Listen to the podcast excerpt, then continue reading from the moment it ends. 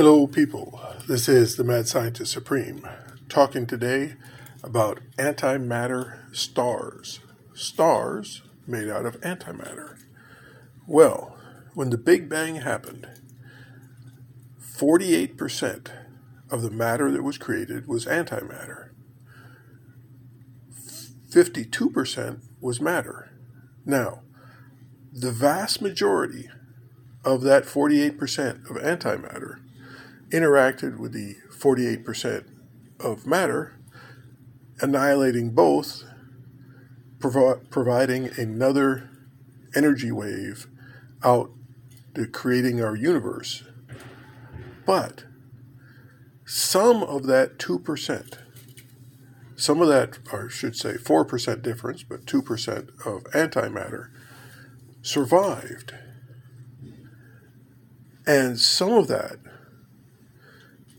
went forth and created antimatter stars. Now, of course, there may well be antimatter planets around those antimatter stars, or there may be antimatter asteroids just going through the universe and eventually meeting matter and creating small explosions.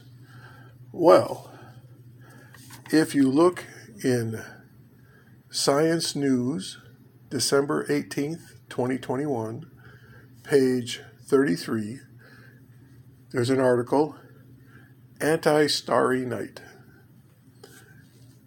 Anti stars have been detected because of their glow, their interactions with matter provide a unique X ray frequency that we can then detect. So, the regular matter of the universe is still interacting with these antimatter, causing some interactions.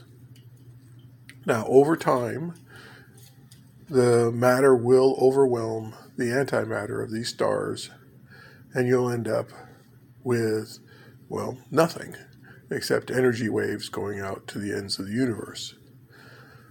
But for now,